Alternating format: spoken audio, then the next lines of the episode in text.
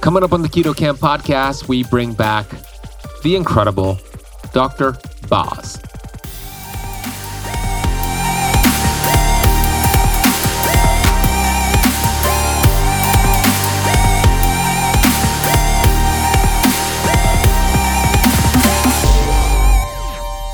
that is part that gets the funny looking faces, like the Ozempic face. What's that all about? Uh, it is that they are losing a ton of weight. And when people say, Doc, I want that drug because I want to lose weight, like, okay, uh, what kind of weight do you want to lose? And of course, they're going to say, well, the fat, of course. And the fat is very much under the dictatorship of insulin. And when you look at the body scans for people on Ozempic or these GLP 1 analogs, the ratio of anybody losing as much weight as they've lost, they're going to lose fat and protein. That's normal. But it is an incredible uh, shift of how much muscle mass, how much protein loss they are Not doing good. Relative to the fat loss. And it is simply because they are constantly stimulating the production of insulin.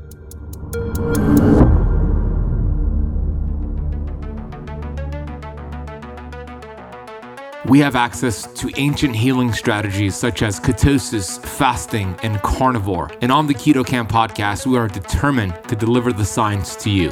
We bring in the thought leaders in this space to have extraordinary conversations so you could apply it and change your life. Your body was built to thrive. Your body is capable of healing as long as you identify the interference and remove it. I believe you are a masterpiece because you are a piece of the master. My name is Ben Azadi. I'm the best selling author of Keto Flex, and I want to thank you for spending part of your day with me.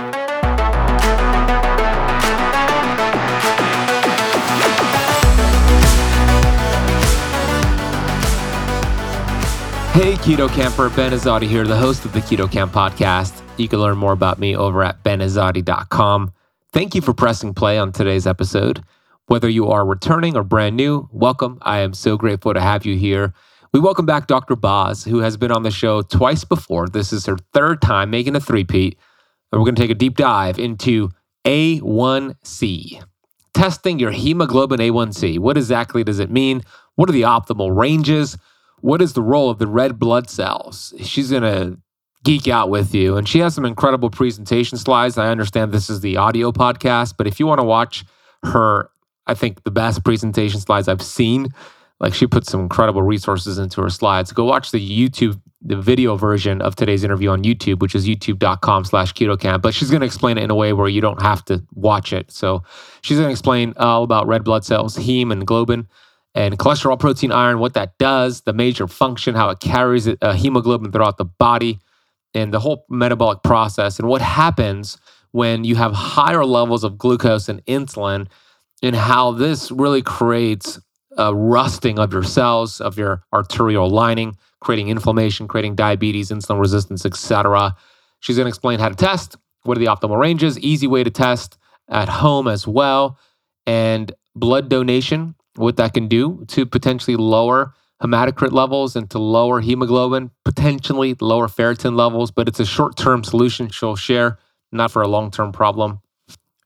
We'll talk about the dawn effect, higher blood sugar readings in the morning. What does it mean? What can you do? We'll talk about sardines and sardine fasting. Ah, sounds disgusting, but I'm telling you, it is a powerful healing tool. There's a Q&A at the end as well. We'll talk about ways to practice fasting, why she loves fasting, why she loves keto, and her backstory as well, and so much more. I am excited to bring her on the show. Before I do, I want to get to today's Apple Podcast rating and review of the day from Jobo3, titled Top Notch Guy, five star review. I love everything that Ben represents. He wants everyone to be the best they can be. He interviews inter- interesting people and gives such great health advice. I've been learning so much about my body from following Ben.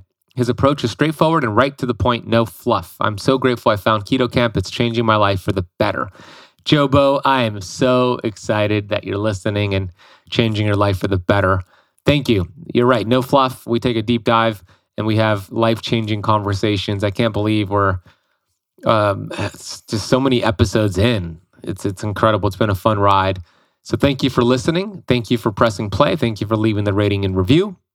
Hey, if you have not left the Keto Kamp podcast a rating and review yet, please do so on whatever platform you're listening from today. It makes a huge difference. Without further ado, let's bring on Dr. Boz. Let's introduce her and let's bring her on because we want to maximize the time with Dr. Boz. I love this photo of us. So we got to take some more photos, Dr. Boz, but this is the one that I have in my phone. And uh, it was from Orlando, Keto Orlando Summit last year, where I was uh, able to finally watch Dr. Boz in person speak on stage. She delivered such an incredible lecture, and I was honored to share the stage with her. We got to hang out a little bit. That's where our relationship really started, and I'm grateful for that weekend. We've become closer ever since then. And Dr. Boz is incredible. She's an internal medicine doctor.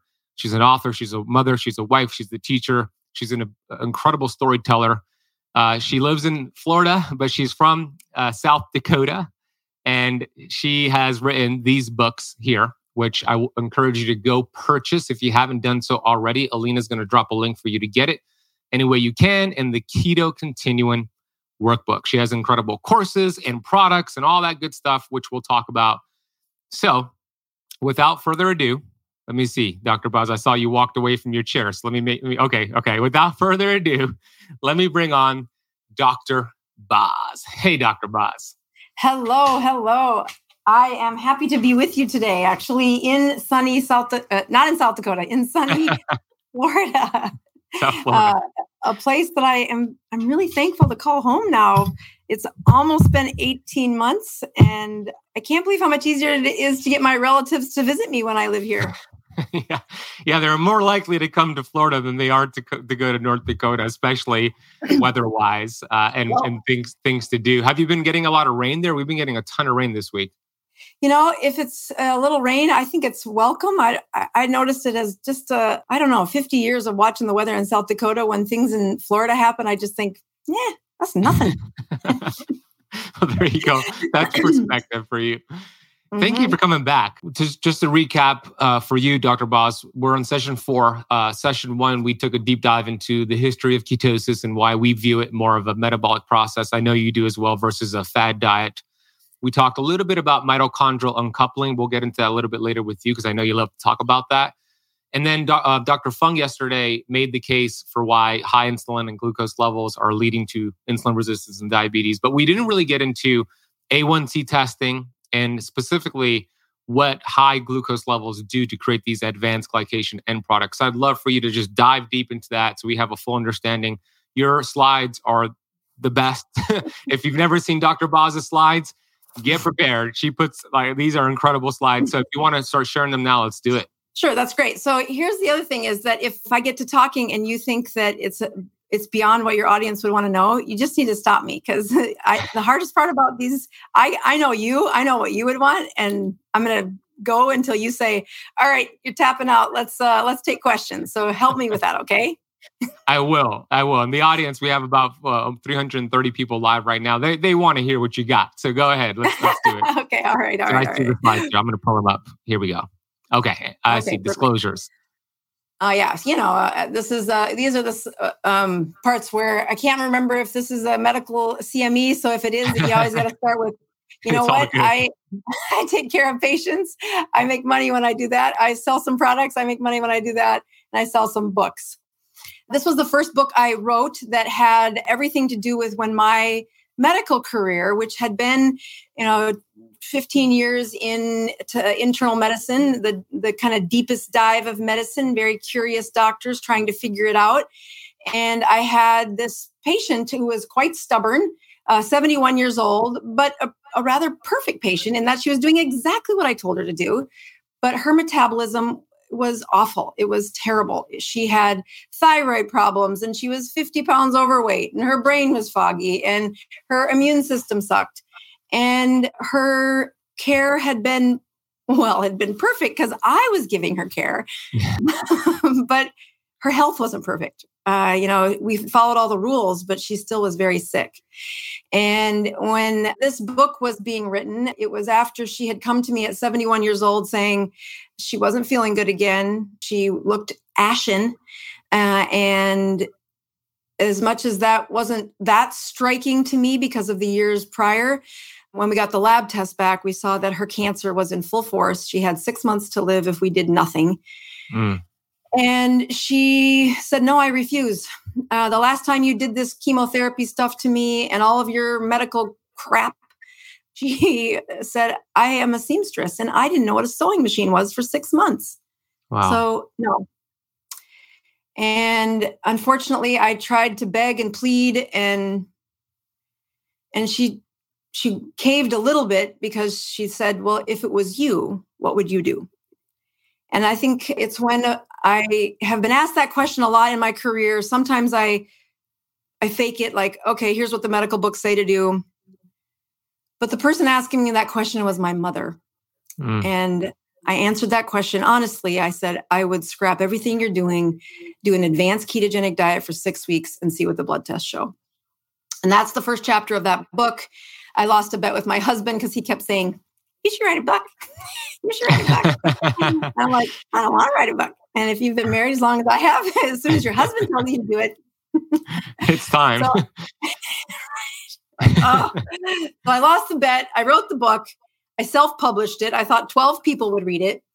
And it, was incredible, actually, because what happened was people wanted what I gave to her.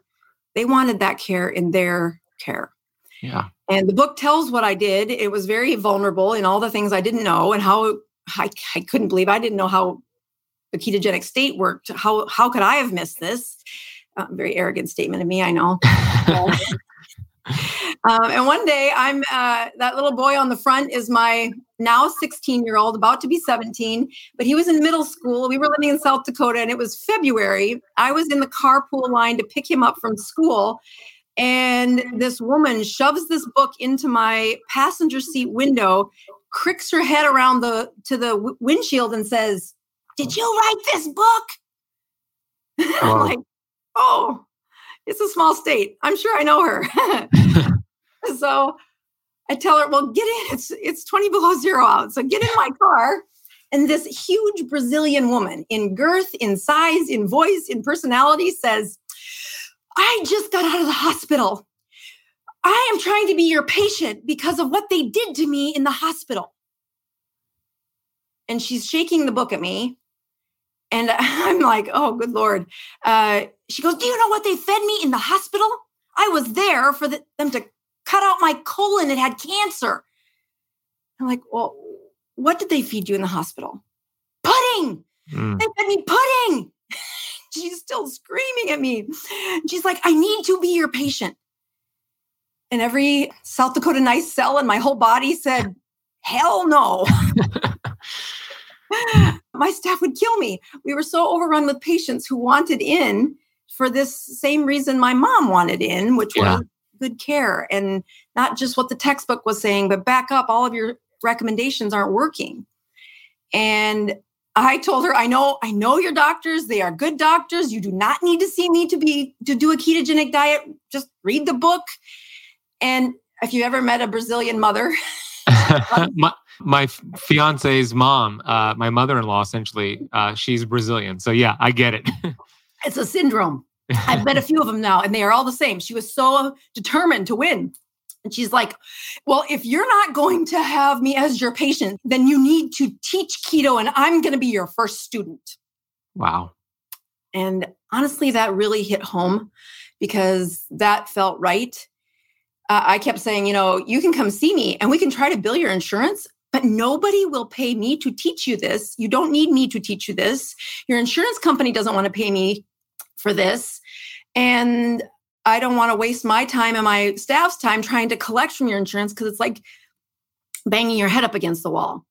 But a class on it was perfect. And so I said, all right. So there was a vacant space in the building where I saw patients, and it was, you know, South Dakota cold in February, no heat. there was a bunch of folding chairs, and we started the first support group.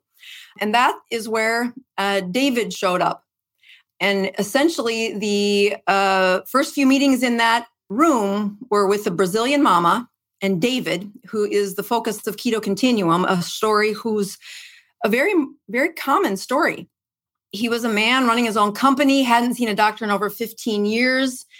Recently, his wife had been sick and he realized that he didn't want her to have to take care of him as he aged. And he was like 64 years old. And he was a statistic waiting to happen because he was 70 pounds overweight. He was shorter than I was. And one of his labs was very out of whack and he didn't even know what it was.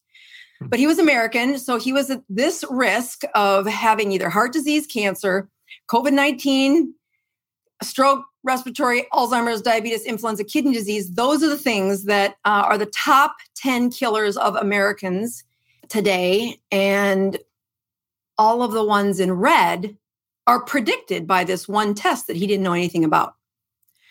So it's my goal here to teach you about this test. Yes. And if we're going to do that, we're going to start by looking at your red blood cells. Because mm-hmm. David's red blood cells had an abnormality that he knew nothing about.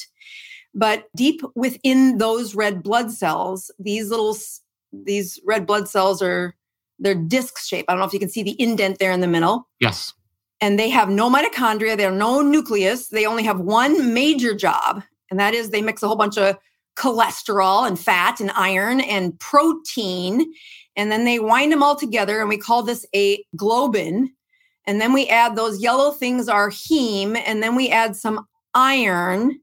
So now we have globin, heme plus iron, and that's called hemoglobin. And their job is to carry oxygen around. Those little spots are to pull in the oxygen and deliver it throughout your body. And it's quite the roller coaster ride when you hop inside these red blood cells strapped to a hemoglobin. And you remember that you're supposed to get off the ship where the tissues are, because that's how the oxygen gets to the tissues. Mm-hmm. And I think it's, um, you know, one of those, one of my favorite shows as a kid was, or maybe it's what my kids watched, was Mrs. Frizzle's uh, Magic School Bus. Do you remember that? I, I don't, but I, I remember you mentioned it last time, and so many people were like, "Oh yeah, I remember that." So yeah, I guess it's a popular show. oh, she's a crazy little lady on a cartoon show that taught things by like imagining on a school bus, and so we're going to do that. We're going to hop inside your alveoli, inside your lungs, where really important things happen. And specifically, as the uh, air comes in when you breathe, that's your oxygen, right? And then in this special part of your body, the trading of the waste from your system, which is the carbon dioxide, it goes out, and then that's how you breathe it out with some water. And then, of course, you breathe in the oxygen. And those oxygen molecules, if you didn't have hemoglobin, then you would have really good oxygen right there at those pink cells because that's all the further they'd get. If you didn't hop on to those red blood cells and strap into those iron spots, you would not be able to deliver that to the place in your body that needs it. Hmm. And as we look at the diseases that live without oxygen, it's those ones in red. Hmm. So, what we can predict in our patients over the next few years is we can predict that because yes, your oxygen wants to get to this little spot, but it has an enemy. And the enemy uh, is this mystery molecule that can go right through the skin of that red blood cell and it can go in and out, uh, unlike what it does in every other cell in our body. That mystery molecule has to have a, a receptor. It has to lift across the membrane, be transported into the cell, and it waits for the dictation of a specific hormone before it allows you to do that. Without it, it would stay only in the circulation of your blood. And this mystery molecule is, of course, your sugar or your glucose. Yeah. So that's what blood cells do is they let sugar go in and out. It's not dependent on any kind of enzyme. It's uh, really concentration dependent. So the same concentration in your blood is the same concentration in your inside that red blood cell. And when we see the mistake that happens, when it gets close to that magnetic iron part, it just sucks it in. It's a magnetic mistake. It just splats into that spot on the hemoglobin. And now that red blood cell or this spot on the red blood cell can only carry three oxygen instead of two. Hmm. So we call it, when that gets stuck like that, glycation, because it's it's like gum it sticks there it's not you can't get it off with a crowbar it is stuck until that red blood cell dies and recycles and then we can start over when we glycate red blood cells this is what happens but when patients have a crick in their neck or they have ringing in their ears there's glycation of those parts of their body too that Alzheimer's has a process of glycation, too much blood sugar in your brain. And when the oxygens are less delivered to the cells, it's like a suffocation of the cells that don't get enough oxygen. And they get hard and rubbery and they get down to like one mitochondria before they finally die off. And that's how these chronic diseases happen in the state of our human uh, aging process when the blood sugars are too high is they get splat. So the real question that we're going to talk about is do you know and for sure, David did not know mm-hmm. how glycated his hemoglobin was. So when we look at that blood test, the glycation of your hemoglobin, as you can see the red letters in the, that little uh, that sign up there is to give you the hint that this is a glycated hemoglobin A1C. Now, the A1C happens to be the spot where the sugar binds. Nobody really cares, but that's where the letters come from. Interesting, if nothing else. Yes. So right? Yeah. I'm like, okay, what, why, why did we call it this? and what's even more kind of, well, not, it's just like it's a math process. And so sometimes I don't think people understand the math. Uh, so there's a hundred parking spots for oxygen in that picture right there. And if you have, we, we measure A1Cs in percentages. So if 4% of those parking spots are splat, well, then that makes 4% of them glycated. So that's a hemoglobin A1C of four. So do you remember from last time? I don't know if I, if I did this exact slide deck last time, but do you remember what the A1C, what the average blood sugar is for a four? Uh, it's going to be, I think it was 70. Uh, so close, exa- almost 68. Very good. That's really good. 60, yeah. 68 milligrams per deciliters. Yes. So that's the American measurement. And if you say, well, what does that really mean? it's i mean again it's more math so you just got to draw it out sometimes to help people think about it in a month most of the blood sugars are between 50 and 80 but some blood sugars get down to 45 and some of them almost reach 90 so if you say well who can do that it, that's really like a child in fact we, we did some mission work in the last week year with my son and you know a, a, a children's home here in tampa and we met a little boy named Willie. And so when I have more time, I go through Willie's story of having his blood sugar was an A1C at like 4.2 mm. because he had minimal resources. He ate three really small meals per day, but hot dang, his hemoglobin A1C was normal because there were times, I mean, his average blood sugar was 60, you know, 68, if, if that, 70. So when we take the, and we splat one more, we go up to five. You want to take a guess? Uh, that's going to be close to 100. You're so good. Very good. Yep. So it's about 100. And then when we go up to six, we add another one in there. We don't just move one, we add one. There you go. And that gets you up to the diagnosis of diabetes, which is a, um, an average blood. I know they say 6.5, but a fasting blood sugar of 126 is where we get the diagnosis of diabetes. diabetes. Yep. And it's in this case where our 40 year old David, who he's now 65 in front of me, but when he was 40, there were already problems. And he didn't know it. Well, he kind of did. He was trying to lose weight and he couldn't lose weight. But when he would wake up in the morning, his average blood sugars weren't anywhere close to what Willie's would have been. He woke up in the morning and his, I mean, before he even woke up was in the 90s, but his cortisol shot his blood sugar up to over 100. And then he was very disciplined and only had three meals per day, which mm-hmm. started, you know, first after he got up and then around noon and then after he got home from work. So he says, I don't eat that late at night. I have supper and then I quit. And you look at that eating window, it's still 13 hours long. Um, and he thinks he's being good, but over time, his blood sugars have risen up to that 126. And his morning fasting one isn't uh, 126 yet, but it is well on its way. And when you uh, look at how much the red line represents how often and how much he's burning carbohydrates when we look at fixing metabolisms, you're very good at this, but maybe the folks watching are kind of new to this that we want you to be burning ketones. And Willie will burn ketones every time his glucose runs out. So he burns it during the day in between meals. He burns it for several hours at night. And whenever he gets to playing in the mud and uses some energy, he'll burn some more ketones. That kid has a very flexible metabolism. But at the age of 40, David did not. He didn't have any signs of it, but he didn't have any reason to use anything but glucose because of the way he ate. And so if you study, well, what's really going on over the time where he's a couple of days is there's essentially a huge block of glucose that he burns, and then maybe a little bit of burp in the middle of the night of ketones, but not nearly enough to be reversing disease processes. Mm-hmm. So by the time he's 55, uh, the numbers have all changed. His blood sugars are worse. They are higher in the morning. Uh, they are higher after he eats, and his uh, you know average blood sugar is now closer to seven instead of six, and that means his um, blood sugar is 154. And when it's eight, it's 183. He, he didn't get that high, but but patients do that, and they get you know nine, it's up into the 200s, and then 10, it's you know, almost to 250, 240, and 11, you're close to, uh, you know, 270. I mean, and, and you you wonder why A1Cs of 13 are so highly associated with death. That's not hard to imagine. Uh, when what, you what's the um, what's the highest A1C that you've seen, and have you heard of a higher A1C than that? Like, what's the highest one? So I had a type one diabetic um, who was up to 16. Wow. Yeah, there was an amputation shortly after that. Yeah, I mean that's, yeah. that ri- close risk of a diabetic coma. Any, any moment now, they could go into diabetic. Coma. Yeah, well, you, think of diabetic coma uh, of how swollen it is, so it has to change very quickly.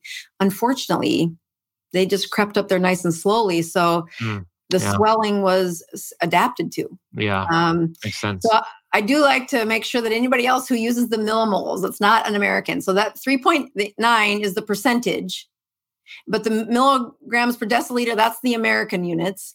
And then the rest of the world uses millimoles yeah. per liter. So I uh, just I scroll through this to kind of give you a look at what it ranges to. Like people say, well, what's my number? What should it be? How, how hard do I have to work to get it down? And the translation is, well, it's your average red blood cells.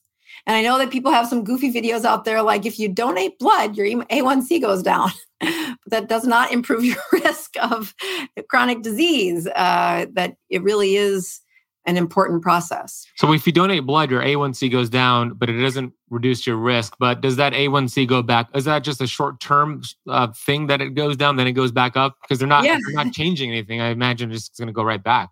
So yeah, if you donate blood today, it's going to decrease your hemoglobin or your hematocrit quickly, right? Right. And that will signal your bone marrow to put out red blood cells even if they weren't quite ripe. And so you okay. have an infusion of a whole bunch of new red blood cells within a, about a week of that blood donation. And it works out really well if you want to check your A1C then for your insurance, but it does not predict the dementia and the problems because when I look at the number of things that the average blood sugar, which is what A1C is looking at, average blood sugar matters most because it does predict disease severity. And it's not just in the elders that we have this list of illnesses is in babies and children and teenagers.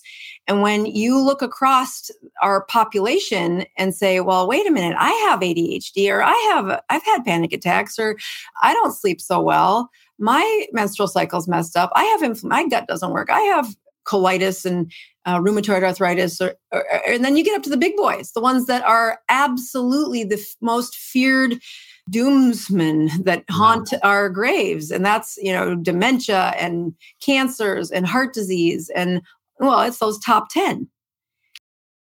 Hey, when was the last time you bit into a juicy burger or a perfectly cooked steak and thought to yourself?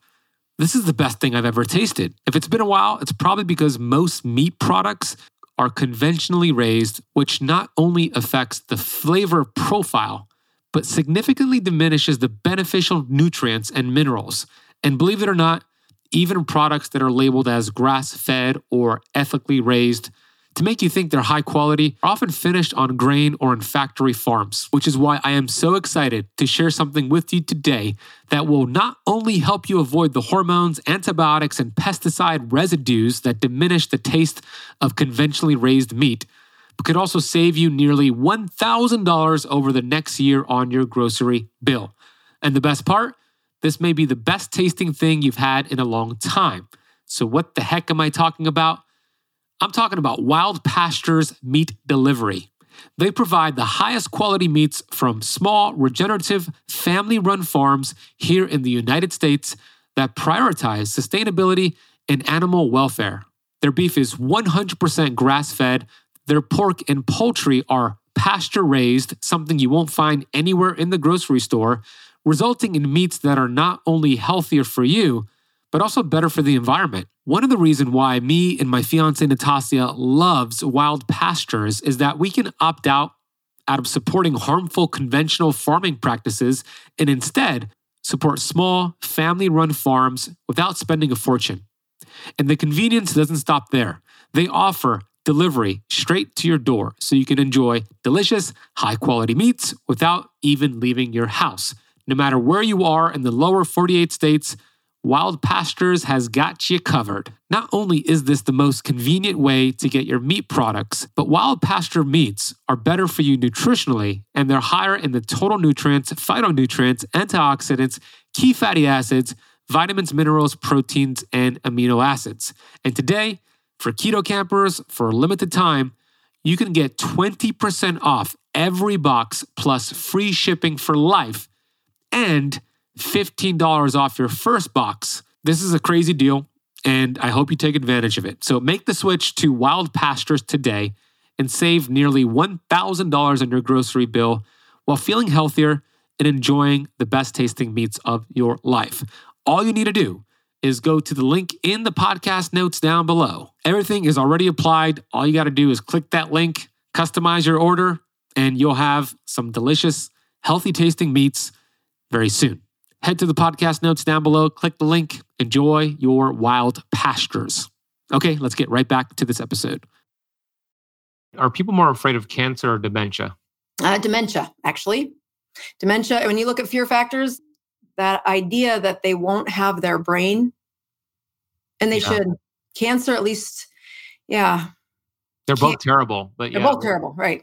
The point that I want to make here is every everything you list that you're showing right here on the screen, these symptoms, these are not the actual problem. Uh, meaning, right. conventional wisdom is okay. Let's treat the gas gastric reflux. Here's you know an antacid or whatever it is. Let's treat the pcs with a medication. But these are not the actual problem. These are a result of the problem, and the problem is these high levels of glucose. To your point, Dr. Boz. Yeah, and when you look at how many of them are terms that I I said forever, well, well, that's not fixable. Well, that's not fixable. And I have had to, uh, plenty of pieces of humble pie saying, well, by golly, it was. Mm. And it wasn't fast, but it had to begin with that average blood sugar being lower. And so the next question people usually ask me is, well, what do I want mine to be? Mm-hmm. So I like two studies that go through. Well, this study is a really good one. It looks at um, just over 1,100 people, both males and females. And although they weren't from America, the 69 was the entrance age. So they're elder some of these studies on A1Cs are done in 40 year olds, and you're like, well, that's no fair. I want to know what it is when they're elder. Yep. So they did this and said, okay, um, here are the A1Cs. They put them into different groups. So the, the, the lowest one was three seven to five two, then five three to five seven, five, and then over seven. And then this this little bar here tells you how many people were in each arm. So good 300, you know, 50 plus in the first two, uh, 200 and almost 300 in the third one. Not so many in the seven and above, because that's what people fight back. Oh, that was such a small number in the seven and above. But sadly, all of these were statistically significant. It was such a striking difference in what happened. So they looked at all cause death, which is wow. okay, when you're 69, you're going to, I mean, that's this age that dies a lot, right? So this is not a little bit of confidence. They were very confident in this outcome that the, the death rate uh, when the A1C was between 3.7 and 5.2 was the lowest. It was slightly higher at the 5.3 to 5.7. It was twice as high in the sevens. That's crazy. It is. And, and you say, well, here's another way that they also looked at that data. They said, all right, at point zero, we're just going to check everybody's A1C. And then if we lose them to follow up, at least we're going to be able to say, how long did they live? So by the time they got to the eighth year, if that, and they again started at 69, eighth year, 40% of the ones with an A1C between that range were dead. Wow. When you got to the next group up, it was a little bit higher, right? Uh, when you got to the next one up, it was a little bit higher. But what's shocking is when they were seven, greater than seven. It just was Wow. eighty percent were dead. Wow. That's wild. Yeah. And you say, well, that's pretty hard to look at. This is another way to just show this off. And it shows, well, what's what is the lowest point where they're because you look at people who say, oh yeah, if the if it's too low, it actually also predicts poor health, like malnourishment. Okay. So red blood cells are dying and uh, your A1C is really low. Yes, there's a malnourishment component to this. But if it's in the fours, especially around 4.5, that would be my goal for me. Got it. Uh, now I'm not there. Moving your, moving your family at 50, it, it, it snuck away from me too. It's really easy because Yeah. it's the little things every day that really screw you up, right? It's not the like I was good on Easter. No, I need to be good every day. Mhm. But this was the this was the score that I I think was most helpful when I explained this to David. And that's the score we look at to say, do you have dementia or are you getting close? So it's called a mini mental uh, status exam. And when you're 30, that's what everybody in this audience should be is 30. That's perfect. It's not that hard of a test. But if you start to lose points, again, these folks were 69 and older. By the time we put a 23 on your score, uh, we call it mild cognitive impairment. Hmm. And when their A1Cs were in that lowest group, their median score was 26. It was 25 when it was on the next group. And when they got to seven, they had Wow. mild cognitive impairment as a median. And so the last thing I like to show, because this sometimes many mental scores don't make very good, that doesn't help people. So these basic things called activities of daily living, like can you walk, can you eat, can you bathe? All right. So David said, I don't want my wife to take care of me. And I said, well, if you look at the two things we look at, one of them is basic needs and one of them is the advanced one. So they're called instrumental activities like doing the finances, taking the medicines, buying the groceries, cooking, cleaning. So there are two ways to measure this. So in our littlest group, most of the people, 57%, no problem. And then when you, again, they're 69 years and older. So these are old farts, right? My favorite people. Those are my people. I'm an internist, right? So then when they started to have problems, when their A1C got a little higher, then it Wow. was, uh, or um, sorry, this is all A1Cs between 3.7 and 5.2. So when we took them to that second set of A1Cs, the percentages of those that could do it was less. You know, I had more problems, right? You get up to the next group, now you're about at half. By the time they were seven, only a third could do those activities before they started to show problems. Again, the orange is the finances and running your pills and stuff. But Oh, so then the super orange, the like more red orange, that's walking, that's eating. Look at how many of them couldn't do that. It's awful. It is. It's awful. So I look at this hemoglobin A1C as it's like the glue on the bottom of your shoe that predicts how you're going to age. And when you uh, miss that you're not delivering the oxygen to those parts of your body, then all the other stuff you're doing is almost in vain. That your risk of heart disease and cancer and this is actually the data before COVID, still looking at how much of it was red, is to me the most important predictor of you have control of this, but it's not controlling it at the last minute. You really do need to be checking this again and again and again. And it's where I point out, and I can um, probably best to just hop over to a chart that I think I went through what you have you think many people have a continuous glucose monitor Uh, either that or a keto mojo. I mean, I wouldn't say I wouldn't say the majority have a CGM, but the majority probably have a, a, a keto mojo. So this is a very complicated chart but i like i'll just uh, people take a screenshot of it because it, if you want it's a it's a good way to summarize things. To me looking at your average blood sugar the point of care is what keto mojo is and i am really a big fan of it. I think people do not understand what their blood sugars are doing. Mhm. the cost is pretty low and the feedback is right now it's really great. Unfortunately people choose not to check it when they're doing badly yeah, and Sometimes ignorance is bliss, huh? I know, right? And I want them to check it in the middle of the night while they're sleeping. And as soon as they wake it up, it actually changes your blood sugar. So I like Yeah. the I like the Dexcom 6, that that line in the middle where it says, yes, you do need a prescription. Yes, it's it's strangely expensive, but it checks your blood sugar uh, one to two times a day. No, it's, it's it should be checking it every five minutes. Yeah. Uh, yeah sorry, that's, that's written wrong. Whereas the Libre a continuous glucose monitor, it's just every time you wave it over your device, your, yeah, when you your phone. It. Yeah, it's a Bluetooth. Yeah. So I love the accuracy. They both are really good, but I like how patients can see. Yes, when you sleep terribly, it is absolutely going to affect things. But where I've begun to push my patients is yes, I can write you a prescription to get your A1C checked. Your insurance is only going to check it every 90 days. And I will tell you that's not what our my team does. On our team, when we wanted three of us needed our A1Cs to get better, we checked it every month until it was better. Only a third of our red blood cells were trading over by that end of that month. But by golly, it was so motivating to know that everybody around me was checking their A1C and the way they did it was the point of care tests that are the this thing here where you can uh, i partnered with i think you have interviewed have you ever, ever interviewed bill harris for mm, um no, omega he's not. like the omega 3 queen queen no, king. I have not. King, anyway yeah. his his company is omega quant and you can do a blood test that looks at in your red blood cells what fats make up the lining in the biphospholipid layer of your red blood cells. It is one of the coolest tests ever.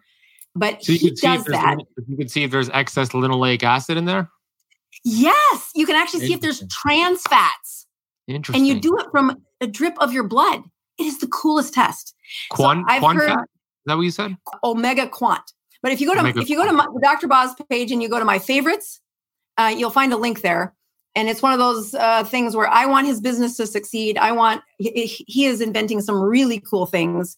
So they did Omega Quant first, which is looking at omega sixes and omega threes that are in your circulation. We know that the omega three number needs to be high, but yeah. we don't have a way to measure that that was accurate until he invented this. Look at the red blood cells. They and it will tell you for the last hundred days, just like an A1C, are your red blood cells made up of any trans fats? That should be zero, people. That those seed oils should be zero. Yeah. And if it is, you should be checking it to make it better. And you shouldn't have to wait that your doctor does it. Uh, it's a blood test you can do at home. Now, there are doctors that order it, but uh, they order it from Omega Quant. Omega Quant runs the test. um, so I put, uh, I co branded the one for A1C with him uh, and just said, people need to know about this. I think the best care for patients is the one that they are involved with, that they are able to see uh, what their tests are and they can like i had somebody give easter gifts away. He has one that checks vitamin d one that checks omega quant or the omega 6 and omega 3s and he has one that checks hemoglobin a1c and i just think it's a great company that is really innovating and it deserves to have the recognition inside the medical community, but also to keep his company going. You know, the innovators today don't necessarily make the best business partners because of standing against all of the. That's true. And by the way, Dr. Boz's website is boz, B-O-Z-M-D dot com. I see it here on your favorites. I have a question regarding that test, the, mm-hmm. the Omega Quant. Does it distinguish between oxidized omega 6 meaning the ones that are adulterated versus unadulterated because not all omega 6 is bad right but it's right. really the oxidized version does it distinguish between the ones that are oxidized and the ones that are not so I know he would be able to answer that question way better than I would. Um, I, could, I, could, I could ask him. Yeah. You want to hear the the craziest part is I first heard about his test. Who's the engineer who is super good about telling uh, these stories of God, he's at every keto thing. He's from Australia. Oh yeah, Mar- Marty Kendall, I think. Nope, it's it, oh so close on tip my tongue. Anyway, so he was interviewing Bill Harris about this really cool test, and then I heard him on Peter Attia, and I'm like, okay, yes, this is a really cool test. And I'm like, gosh, Bill Harris, Bill Harris he was on the staff for the med school at University of South Dakota, living in Sioux Falls, a wow. mile and a half from me the whole time. That's cool. I'm like, I'm driving over there. so yes, innovative, really, really great little company that is just trying to be in the space of people should own the the purpose and the drive to improve their health. And when you when you give that to your doctor, what I think is sad is we have to get permission from from your insurance to do most of what we are going to do. That is sad. It's stupid and it's Yeah. it's broken. Uh, so yeah, you're making the case that we should all get our A1C done, and you could do it Yeah. at, convenient at your home, uh, uh, at your own house. So BozMD.com, you have the A1C kits, you have the Omega Quant. How often should they do the A1C? Well, when mine came back at, you know, it used to be in the fours, right? And I was like, ah, I'm fine, I'm fine, I'm fine. And then I moved my family and I didn't look at me for like a year. And it came back like at, I don't know, 5.5 or 5.4 or 5.6, something. It was terrible. I was like, oh my goodness, look how high it went. And so I did a contest with my couple others that were trying to improve theirs. And I said, I would do it every month. I mean, you look at the psychology of change. And if you only check the something every three to six months, the feedback loop is too long. The behavior change just wilts down. But when you know that you're checking it in three weeks, now it's two weeks, now it's one week, now it's next week, and it measures in the rear three months that you have to make a good enough change in that month to make a difference. Oh, it was very motivating. Mine was down to 5.1 in three months. oh yeah, that's there you go. That'll kickstart it. so was that the last time you tested 5.1? yeah, it was. And I think that was in November. Uh, no, no, no. I did it again in January and it was down. to- It was either again 5.1 or 5.0. It was not bad. I mean, it wasn't my fours that I had a, a few years ago, but it was definitely better. It's on its way there though. hmm Yeah. So, you know, I am nothing if uh, not methodical until you add a whole bunch of stress to my life. And then I did it really well for several months. And now I'm like, oh, yeah, we need to all do this again. Yeah, it's a great idea. So Yeah. everybody go to BozMD, go check those out. So uh, morning glucose, we know that there is a dawn effect, and Dr. Funk spoke about it yesterday. But what if those morning glucose levels are higher than typical dawn effect? What are there any things we can do short term to see better numbers in the morning? You know, that, that's a very good question. And I get this a lot. The I'm number sure one, yeah, most important thing. I mean, so there's steps. Uh, you know, you got to look at where the patient is at. So if you take David, the first thing David had no clue about was how processed his foods were. You know, that particle size of food is something that I, I try to teach early on that we live in a time where processed is easy and it, it's on a shelf for a long time and it's what is most available to us but the less processed we get, the better. So that was step one for him. And that did lower his morning sugars a little bit. But it didn't take long for him to say, Why won't it go down? Why won't it go down? And I'm like, Well, you see, you're still having a 12 hour eating window that is way too long. And so then the first thing he takes away is the morning one because he says, Well, I'm not hungry. I'm like, Well, I know you're not hungry because your sugars go up and you've got plenty of sugar floating around because it's all in your liver and in your muscles. And that's a fine time to eat a bunch of high fat with protein, maybe a box of uh, a can of sardines. Oh, your favorite. But the worst thing you can do is still eat at seven o'clock at night. You, Mhm. Eating late in night, your body's ability to process sugars or any kind of food is broken. Yeah. And when you when you look at some of the data that says even when they only ate fat and they were healthy, not my insulin resistant people, their sugars were high for 2 to 4 hours and their insulin was still high even when it was the processed fat. Now it was not nearly as high when they ate only processed fat. So that's like powdered fat, whatever you want to call that, Mhm. versus powdered carbs, like powdered sugar, whatever, right? Like particleized sugar woof, that really sends it up. And then their insulin and sugar are both high for like six out, four to six hours.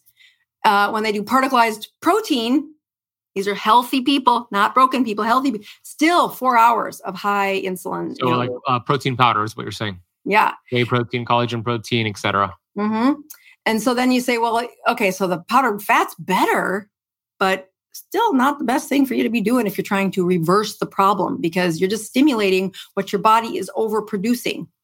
So once I get them eating, you know, 20 total carbohydrates, not 20 net carbs, 20 total. Yeah, that's an important point. Let's talk about that real quick. So, um, a few years ago, maybe three years ago, I was all about net carbs. It gives you more flexibility, and of course, you know, I learned that that's not really helping. So, net carbs. A lot of keto companies and keto educators get away with teaching you net carbs, but let's keep things transparent and don't focus on the net carbs. Dr. Boz's point, Focus Yeah. on your total carbs. And you said 20 or less. Is that for somebody who is metabolically challenged, or is that also for somebody who's metabolically healthy? Well, when I am looking at most people coming onto the ketogenic diet, I guess the healthy ones never get to me because they're all not it. very healthy. Makes sense. Um, yeah. And they've not been doing this processed high insulin thing for a week or two. They've been doing it for 5, 10, 15, 20 years. Yeah. I mean, they're in their 30s. And if we would have, you know, you go look at, you know, autopsy evaluations from 15 year olds and they have fatty streaks in their arteries t- at 15 in 2023. I mean, this is a process that's early in folks. And, you know, area under the curve of impact is a big part of predicting disease. If I do my job right, it's, you know, one of these thankless things that it just shouldn't show up in your life, right? Well, unfortunately, that means you got to start before it's got a major problem. So when Right. I look at people that get to my, I mean, there's plenty of baby keto out there. I mean, little bit of keto. And if it helps them, it, great. But I've probably not been very long in the disease process. Good for you. Way to start sooner. But most of the people that I see have been doing this so long that what they don't realize is their C reactive protein is too high. Their slime layer lining every artery in their body is weakened.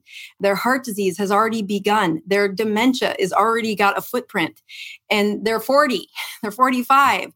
And to predict that they want the health outcomes, I just think do not mince words. If you're under my care and you're trying to get better and we're really trying to prevent, get the carbs down to 20 total.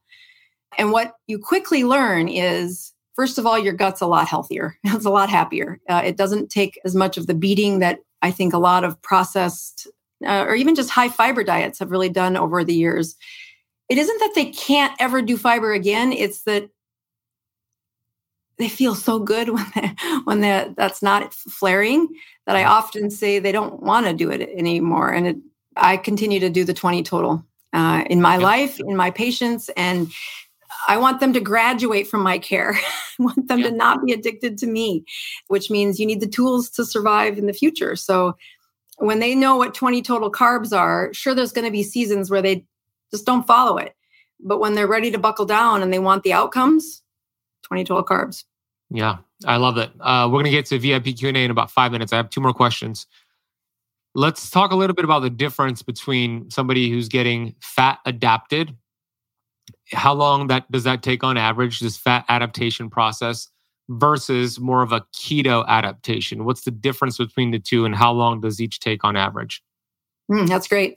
So let me make sure I answered the first question about morning fasting sugars. That the way that's fixed is the removal of the last meal in the day. That the hours between last bite and when your cortisol gets pinged by your pituitary gland. That I mean, you can't fix the timing of the pituitary ping, the, the cortisol rise. True. That's yeah. going to happen every morning from the sun. You can't. You're not in control of that. You are in control of the last bite that you eat the day before. Your last bite should go earlier on in the day. Uh, push it Mhm. down. So you're saying if somebody's in the habit of having skipping breakfast, having lunch and dinner, they might be better off having breakfast and lunch and skipping dinner. Mhm. So I, I say, is your food going in in daylight? Let's start there, and then we. Becky loves we- that. Coach Becky loves that. She's on our team and she loves the circadian talk. Yeah, it's it's just real, uh, and they have done it abnormally for so long that they feel like it's culturally not right. So I think when I'm looking at uh, fat adaptation versus keto adaptation, you know, when people first come into the ketogenic diet, I have no rules except counting carbs. I want them eating as much fat as they can. I don't want I don't want them paying attention to time. I don't want them paying attention to anything. Calories. No calories. Do not look. Don't look. You really mm. just need to get used to eating this and finding what your palate likes. I mean, that loving you a little bit during this. Because people come in with this, I'm going to be so disciplined and, and I'm going to be so hard on myself. And that, that doesn't play out well. That's a crabby you and a crabby you to your people you love, usually. And so saying, no, no, find what you love and let's eat that and let's get you right good with that because what's going to happen over and, and i'll tell you the more insulin resistant they are the more this varies but i give them three to four weeks of just just keep going. And on my continuum you know i tell them 20 total carbs don't look up don't look at the next thing. Don't go for fast forwarding for heaven's sakes don't start fasting. Just 20 total carbs because what I'm really looking for is a surge in cholecystokinin, in peptide YY, in your leptin gets more efficient, uh, that your ghrelin is suppressed, that your satiety, your cholecystokinin is the kind of things that are built from fat that regulate satiety, which is a brain thing, and that's a, a endocrine fat thing it doesn't get fixed in a day. It has to build up. It depends on what you did yesterday. If you only do this, you know, I do good on Monday and Tuesdays, then I have a cheat day. I'll quit doing that. Yeah. You, you need consistent change of what's going on inside your endocrine system day in, day out, day in, day out. And then one day this magical thing will happen that you're hopefully doing something in life you love and you accidentally miss a meal. Yeah. Something you totally thought only crazy people miss meals. And you That's felt great. and you didn't notice. Yeah.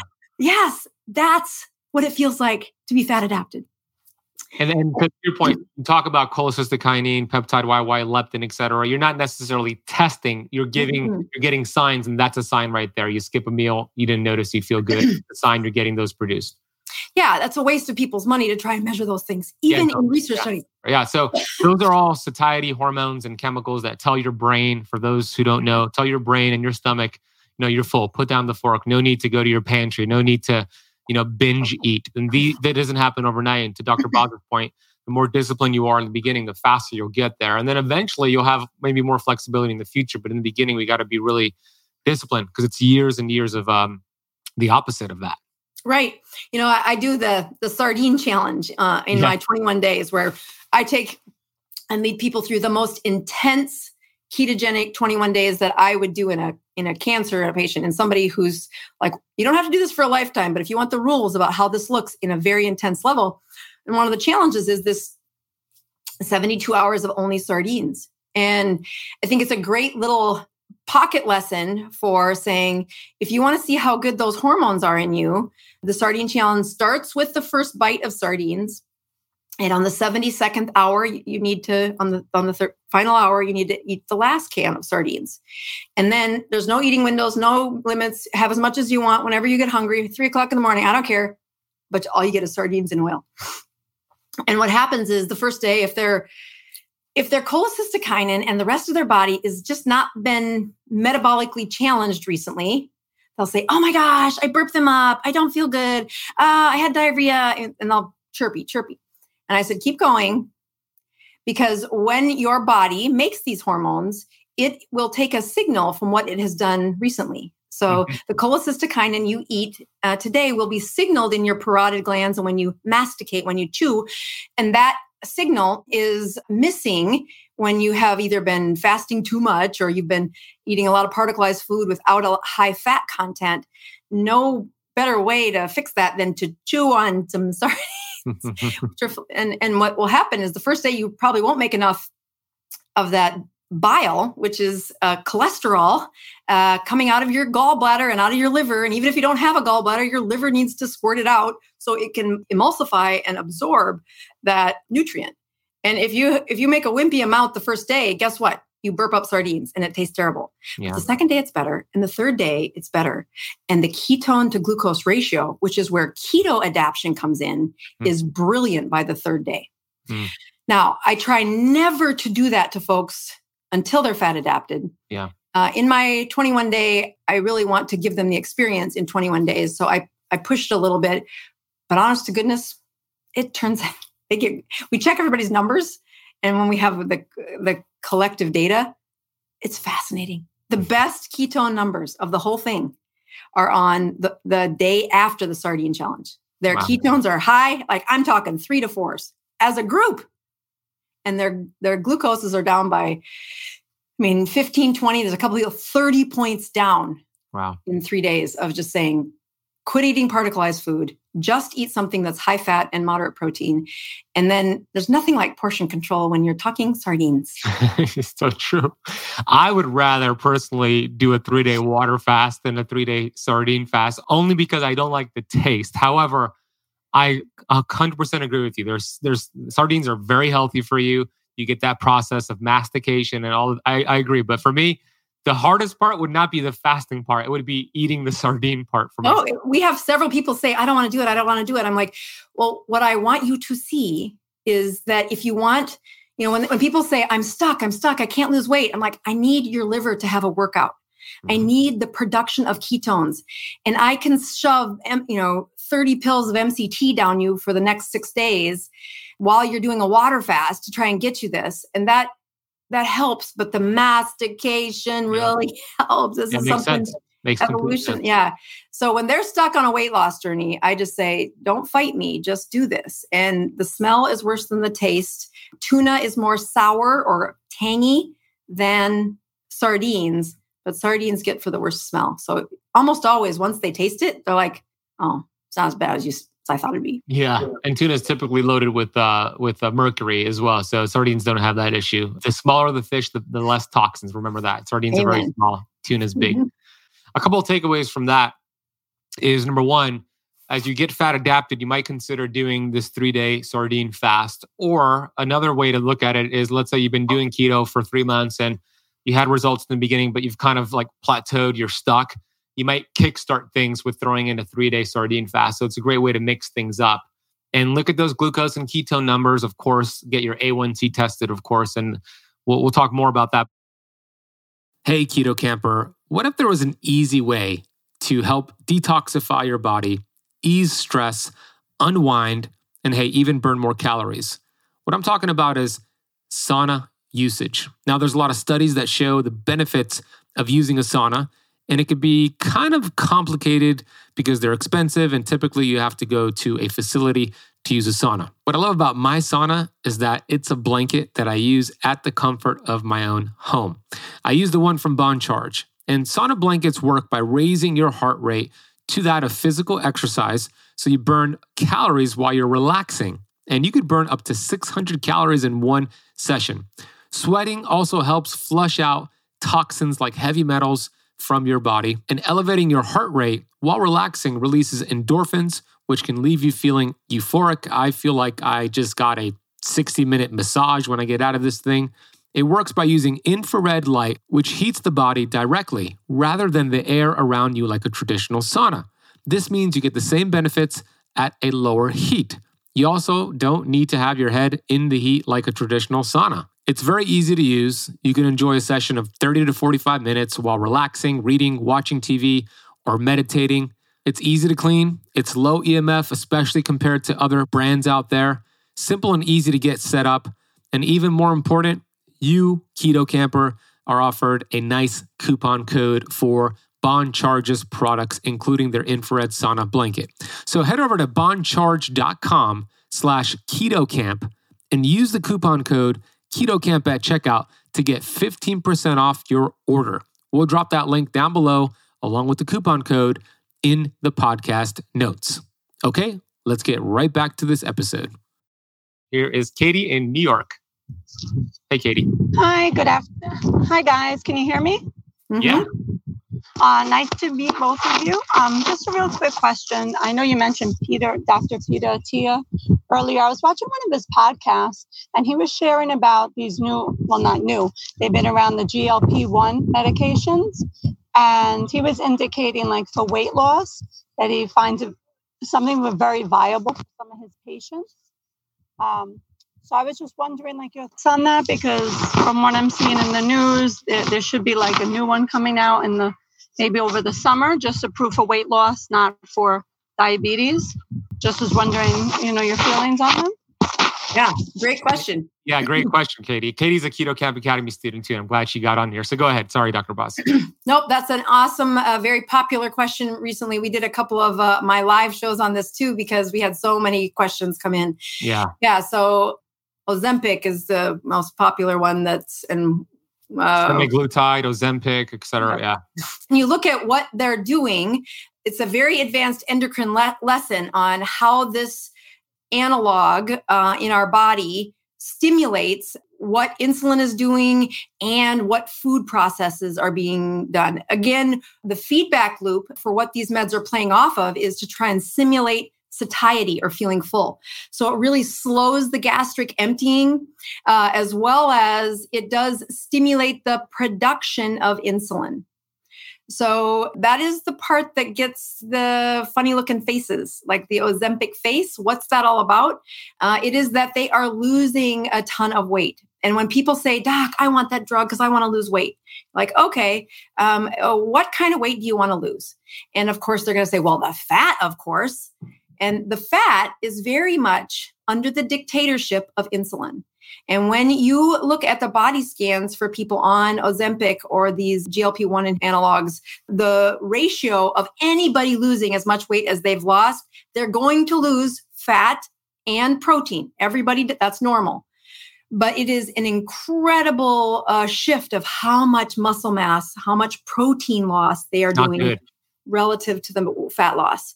And it is simply because they are constantly stimulating the production of insulin. So it is the same reason why an insulin resistant patient has.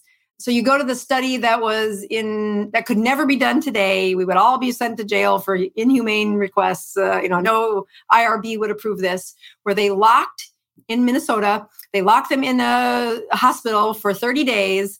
They were obese and they had water and salt only.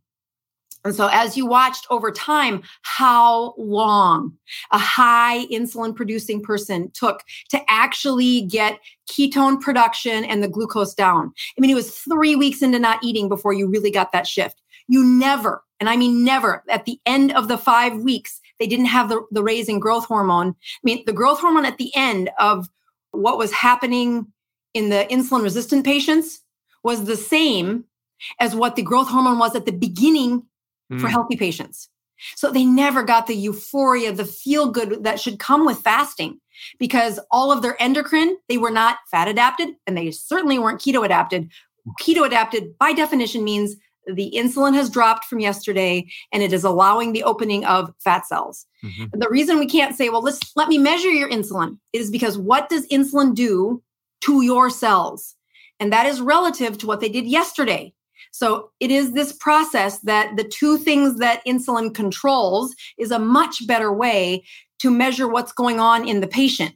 And that is why the GKI or the Dr. Boz ratio of measuring glucose at the same time of ketones is a better look at what is the function of insulin in your body. And when that number gets flatlined, you need to stimulate the mitochondria. What these drugs don't do, they do not stimulate the function of the mitochondria in a way that promotes fat loss over muscle loss. And many of the people that are taking this are in your 60s, 70s, 80s. I mean, they're they're elders, right? And they all want the weight off. They know it's such a bad predictor. They really do want the weight off. But the, there's not a drug out there that can help me get the muscle mass back on unless we fix the insulin. And so Peter Attia, when you get into his what what he's really doing with his patients, or at least this is what some of his patients tell me, is that they'll have like a week of Ozempic and then go back to this. And then they say, I'm going to be under a really high um, temptation so- sign. So, I mean, it's a shot that you give yourself. It's what it will last a week. And so they don't take it every week because that is really pounding on that insulin every week. And it shifts that that's why they look funny. They're, they're taking out muscle mass from their cheeks and their chin and their face. That's why they look funny.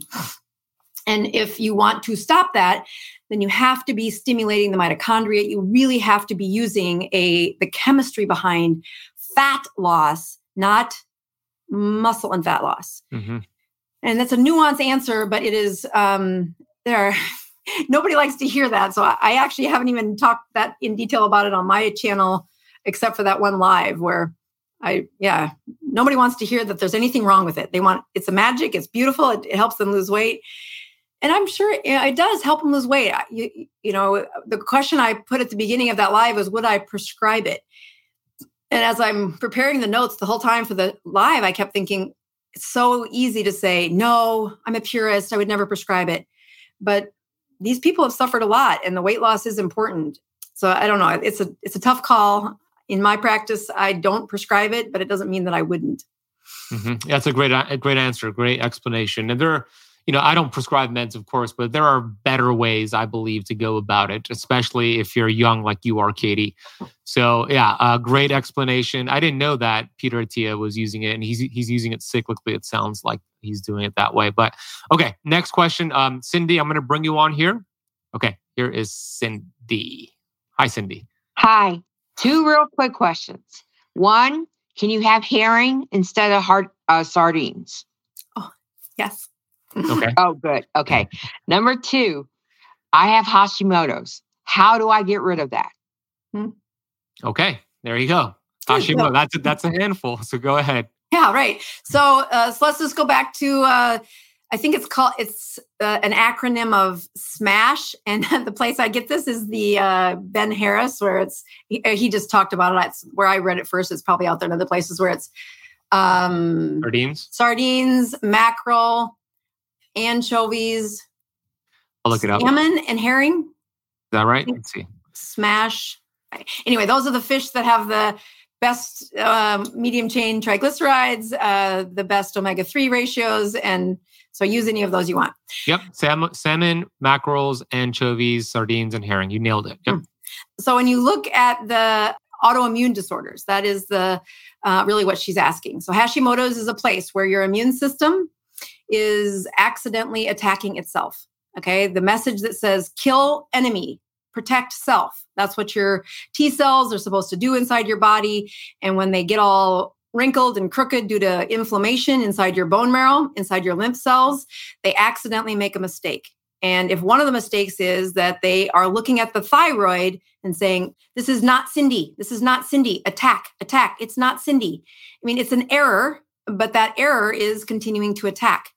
What I like to point out is if you have one autoimmune disorder, you probably have others that are brewing that are asymptomatic yet. They're on the rise.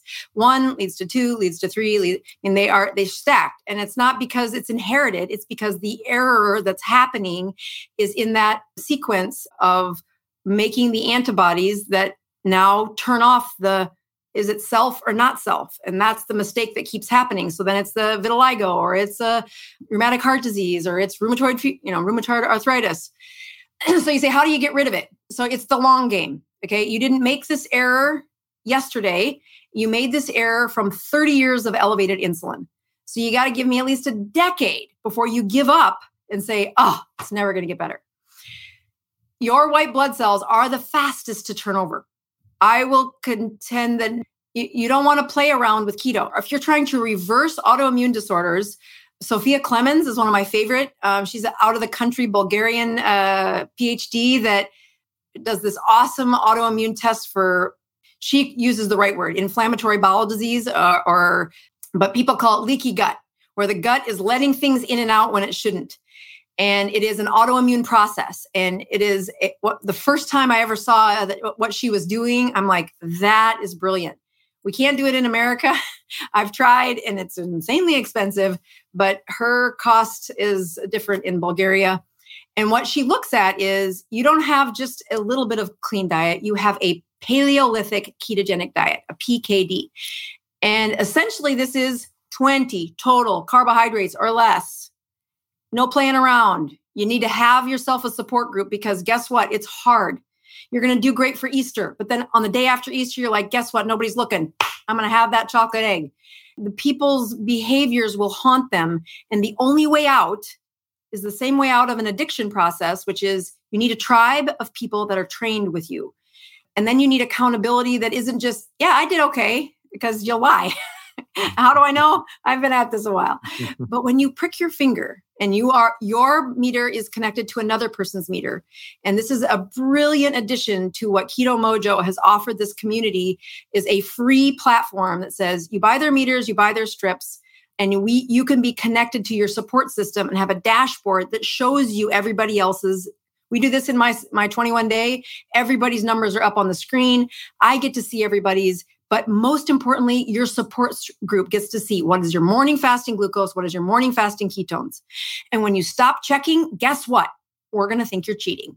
Mm. you're human, okay? And I'm not scolding you. I'm saying these are human behaviors that are so predictable. And when patients want the chronic, you know, the, the horsemen, the ones that kill you. Yes, autoimmune is a chronic disease. It will attack your brain and we call it MS. It attacks your bowel, we call it Crohn's disease. When it attacks your thyroid, we call it Hashimoto's. To reverse it, I need the white blood cells to be replicating in a pool that is not filled with swamp, the goo, the inflammation. That means the glucose in the morning should be 60. The ketones in the morning should be one or above. That's how you fix an autoimmune disorder. That is not easy. And especially when you start and you come to the table and you're uh, insulin resistant, what I see them do is okay, I did 20 total carbs or less for two days. Now I'm going to fast. And they crash because hmm none of those fat based hormones are ready for that. Yeah, too much. The body's not going to adapt to that. That's a fantastic answer. You know, the beautiful thing of what you just said is that you can reverse autoimmune conditions, Hashimoto's being one of them. And that's different than what mainstream wisdom might tell you. Sarah, do you want to come on here and ask Dr. Boz your I mean, sorry. Um, yeah, Sarah and then Mickey and then Buzzy. So, Sarah, you want to come on here? Uh, hello, Sarah. Hi, I'm 73. Okay, you mentioned being in a support group. What are other things people do to maintain staying with keto over time? Hmm. Oh, that's beautiful. Mm, First yeah, of all, Sarah, you look beautiful. Beautiful. She does, right? Like, Mhm. Yes. butt. yes. So I'll tell you, um, that is something that I, I'm a woman of faith, and I believe God called me to be doing some of this, uh, this stuff. Uh, and I think the place He taught me how to do this was that I ran an addiction clinic in internal medicine, healing addicted brains for the 12 years before I flipped to keto. And it's the same thing. The addiction, of course, is legal. You get it at your grocery store, and your friends will love you with it and call it something, uh, you know, lovely. so Uh, so, the, in my whole platform of what I, you know, that first day that the woman said, "Why won't you become my patient?" I'm like, "Because nobody will pay me to do it," and I have. uh, 300 of you in the last week that asked the same question. And I think people don't change behavior very fast when they're isolated. They Mhm. change behavior when they're vulnerable and in relation with other people. Yeah. So, twice a year, I do something that is called the 21 day metabolic kick. We have people come in. I run the show for 12 to 15 classrooms where a layperson, not a nurse, not a coach. They're a coach, but they're by default saying, no, they're just like you. They want to know how to do this and they want somebody else on their team. And what we hope to do in that class is we hope to spin out support groups that stick because you've all been trained by somebody who knows what they're doing. We have you all connected through that Mojo app, which data is critical. When I look at people who are able to do the long game, it's the same predictors where the alcoholic is still sober at five years. And that had to do with the pillars of life, that they have purpose in their life uh, that they have their faith and they are able to practice their faith and feel connected to others. Whether it's the same faith or not it is that you feel connected with that that drive and that their health is improving. Uh, you know one of the hardest parts about the story of my mom was i'm really good at what i do.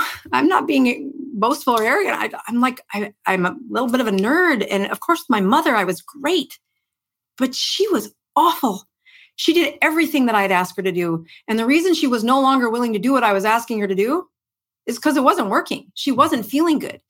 And I think that's the most powerful part that I see in a ketogenic group is you need to have you're all going to be on a different rhythm in life. And so I you know I look for a minimum of 5 in a support group. Uh, it's it's what's sustainable. You can get up to 12, but if you get more than 15, you got to split the group. You're not going to stay sustainable. 5 5 to 12. And when I, I look that you have to meet every week, um, even if, when you go to every other week, it's the beginning of the end. In the 21 day, we meet every day for 21 days, every weekday, Monday through Friday. We begin by practicing the rules. We don't let you take booze to an AA meeting, and we don't do food at a keto meeting. Um, we have uh, specific check ins that are meant for you to be vulnerable that when we look at some of the other rules that we we teach in a keto support group or in a group it is that they have you can use the the stories from your support group to teach others but not the identities. Uh, that it's a safe place to say i just ate chocolate cake and i hid it from my husband. You know that uh, you need to find that space. Yeah. so i know that you said what can i do besides a support group? So support group is so foundational that that that you do that that I I kind of co-opt your question and said, be sure you do that first. Be sure you mm-hmm. do that first.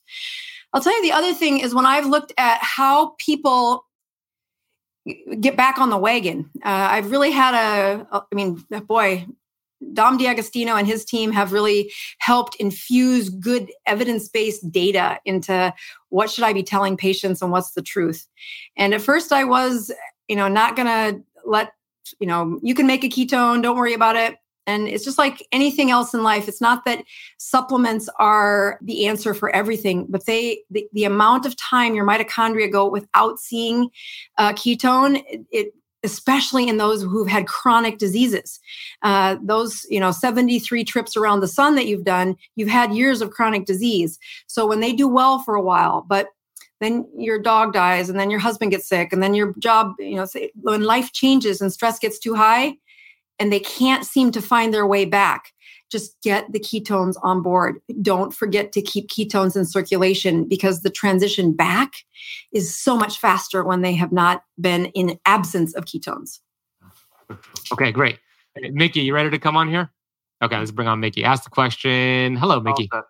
Hi. Uh, real quick, um, I have uh, glucose. Last time it was measured was 91. How do you convert that into the percentage? Hmm. So you don't you need more than one one glucose. So so if you go back that screenshot that I showed you, you need to be checking your glucose about 250 times a day.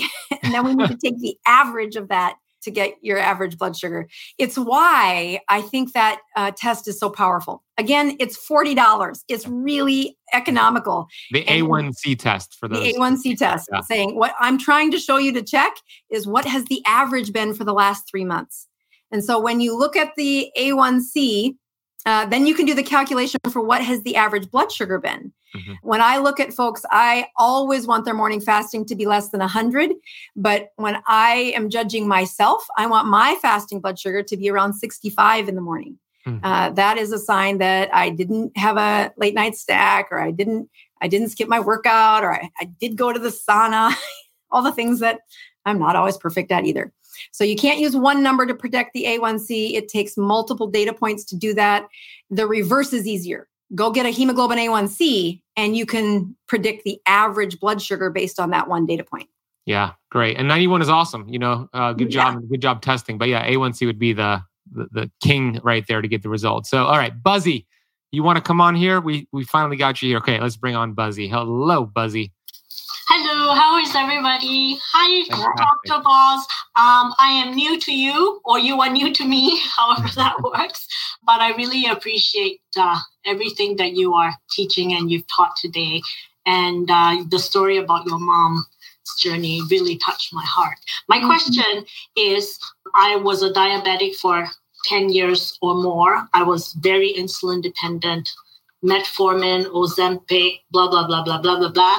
Mm-hmm. And um, I joined TFM. I started fasting and I did a LCHF diet and I lost 85 pounds and I was off eventually. I got off insulin in three months and then metformin and then finally Ozempic. My question is, as uh, so my doctor says that I've reversed diabetes, but I've heard that that doesn't happen when you're it's kind of like if you're a smoker you're always a smoker kind of thing. It's something that you're susceptible to. So my question is for someone like me who is susceptible to diabetes and all its complications is it realistic to keep my blood sugar level? Or because i've been told that the way to do it is to keep my blood sugar level. What, what's I'm your a1c now? It's not possible because every time I eat a little meal, it, it goes up and then two hours later or less, it will come down. But that's not level to me. So, what, what is the magic here? What's your A1C right now? Uh, it's uh, 4.8. You win. Oh, that's really good. So that is really good. So when your A1C and your uric acid are in the fours, you, that's a winner. Uh, so the next thing I would be asking is the, the uric acid. But you, are asking a question that I think is only possible. okay, so and this is looking at I don't know, can I say thousands of glucose charts. thousands, I can say thousands of glucose charts, meaning they are wearing a continuous glucose monitor. I get to watch their glucoses from across the world.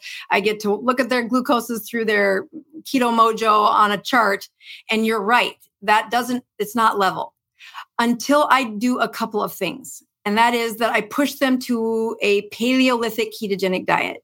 Um, I also, in order for them to have a flat glucose level, which means it'll raise about 20 to 30 points after they eat. And then, I mean, maybe not even 15 points after they eat, and then it'll settle back down.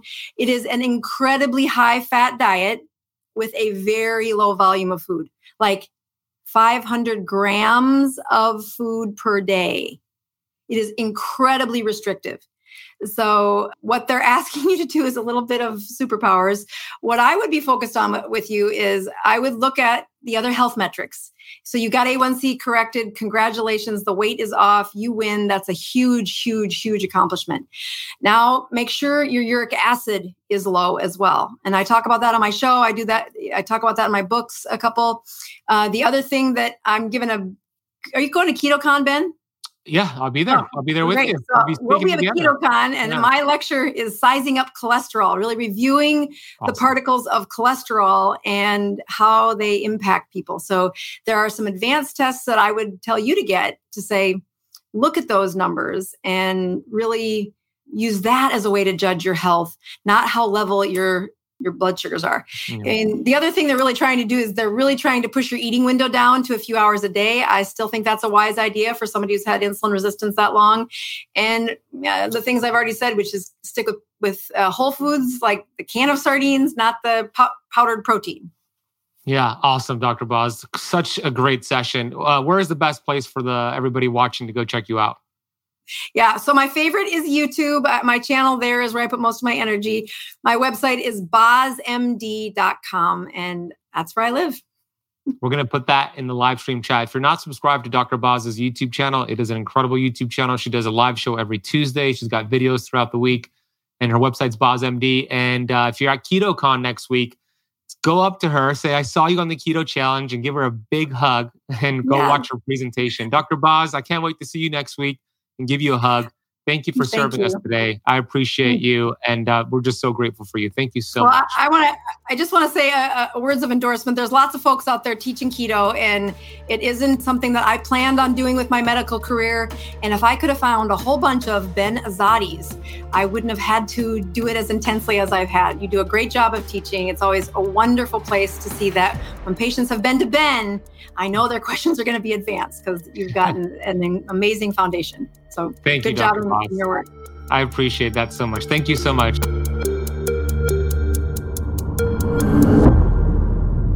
I hope you enjoyed that conversation with Dr. Boz. Hey, go subscribe to her YouTube channel. She's got an amazing YouTube channel. And she does a show every every Tuesday. Uh, we'll put her YouTube in the podcast notes down below. Go get her books. We'll put links for that down below as well. Again, if you want to watch the video format of today's interview with Dr. Boz and all of our interviews can be found on our YouTube channel, which is youtube.com slash ketocamp. Please consider leaving the show a rating and review. Please share this with somebody you know. I want to thank you for spending part of your day with us. I'll see you on the next episode.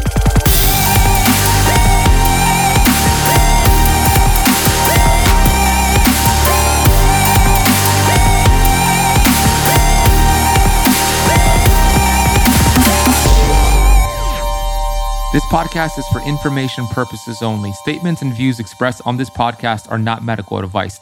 This podcast, including Ben Azadi, disclaim responsibility from any possible adverse effects from the use of information contained herein. Opinions of guests are their own, and this podcast does not accept responsibility of statements made by guests. This podcast does not make any representations or warranties about guest qualifications or credibility. Individuals on this podcast may have a direct or non direct interest in products or services referred to herein. If you think you have a medical problem, consult a licensed physician.